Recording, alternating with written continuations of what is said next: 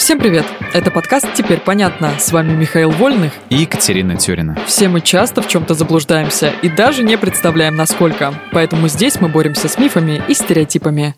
Мифы о мотивации – а точнее о том, что визуализация, попытки действий и заметки ее повышают. Нередко слышал от людей, что поддерживать мотивацию им помогает визуализация успеха. Помнится, ты тоже как-то рассказывала про свою карту визуализации. Так что она работает, помогает тебе идти к цели? Польза от моей карты визуализации это миф. Как и то, что для достижения цели необходимо ее представлять себе. Гуру психологических тренингов и прочие бизнес-коучи утверждают, что простое воображение картины успеха помогает нам достигать цели.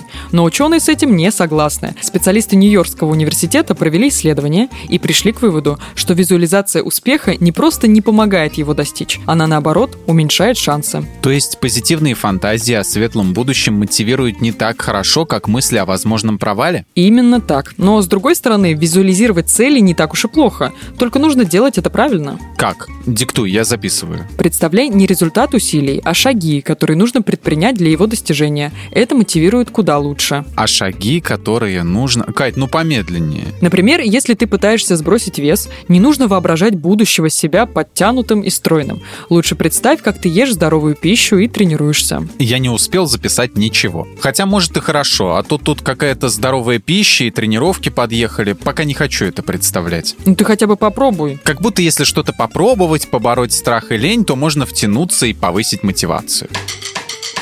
Нет, это миф. Ну вот. Идея «я просто попробую и ничего не потеряю» хороша, чтобы единожды решиться на активные действия. Но в качестве долгосрочного мотиватора она не годится. Вместо того, чтобы все время только пробовать, действуй. Если ты боишься выступать на публике, напиши себе план с тезисами и следуй ему. Если стесняешься идти в спортзал, найди себе интересную программу тренировок. Так ты всегда будешь знать, что делать даже в непривычной ситуации. Окей, ладно. А что если записывать свои цели? Это поможет сохранить мотивацию? Запись дел и постановка галочек рядом с уже завершенными задачами может быть мощнейшим инструментом мотивации. Вот только простое фиксирование целей результатов не даст. Недостаточно просто записать, чего ты хочешь. Нужно еще и составить план, как достигать желаемого. Допустим, твоя задача – заработать много денег.